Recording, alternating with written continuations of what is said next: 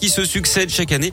Ils parlent d'un épuisement collectif. Ils se rassembleront devant le tribunal judiciaire de Lyon à midi et demi. La grève également des agents périscolaires avec des perturbations assez limitées aujourd'hui pour le deuxième et dernier jour du mouvement. Neuf ateliers du mercredi sont tout de même fermés dans les 6e, 8e et 9e arrondissements lyonnais. La liste des établissements concernés est à retrouver sur radioscoop.com.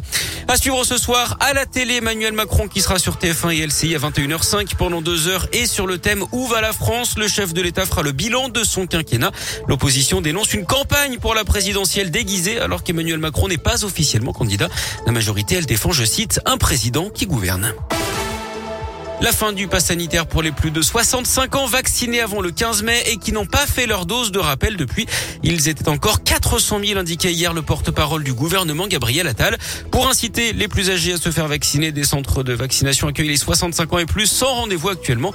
À noter également le coup d'envoi à partir d'aujourd'hui de la vaccination des enfants de 5 à 11 ans à risque. Encore une dizaine d'écoles occupées à Lyon ces dernières semaines avec la baisse des températures. Parents et enseignants ont décidé d'agir pour mettre des familles à l'abri. À l'école Charial près de la gare de la Pardieu, deux familles originaires d'Albanie et de Guinée sont hébergées en urgence avec cinq enfants de 9 mois à 5 ans. Une solution temporaire puisque l'école va fermer ses portes vendredi avec le début des vacances. D'ici là, le soir venu, la solidarité s'organise. Reportage Léa Dupérin.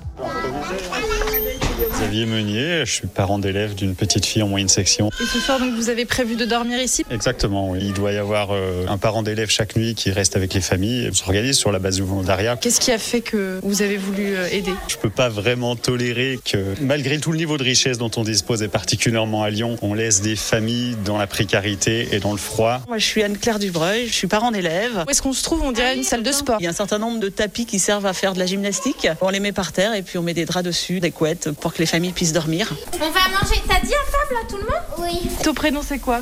Allah.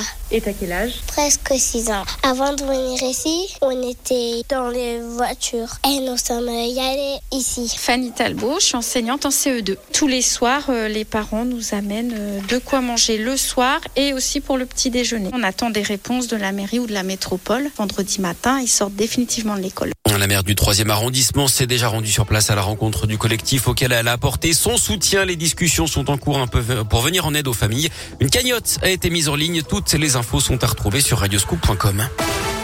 Du sport du foot, on joue ce soir en Ligue des Champions féminines. L'OL reçoit les Suédoises de Göteborg à 18h45 à Dessine. L'OM fait appel des sanctions de la Ligue après l'arrêt du match face à Lyon-Marseille fin novembre à Dessine. L'OL s'était vu retirer un point tandis que le match doit être rejoué à huis clos. Visiblement, ce n'est pas suffisant pour les dirigeants marseillais qui réclament une sanction plus sévère. Un nouvel entraîneur pour l'Est Saint-Etienne. Pascal Duprat remplace Claude Puel jusqu'à la fin de la saison. Les Verts, bon dernier du championnat en 2016, Pascal Duprat, on s'en rappelle, avait réussi à sauver Toulouse de la relégation. Il devra donc de nouveau jouer les pompiers de service pour les Stéphanois. Et puis en basket, l'Asvel joue ce soir en Euroleague, réception des Russes du Zénith Saint-Pétersbourg. C'est à partir de 21h à l'Astrobal. Merci Greg, à tout de suite. À tout de suite.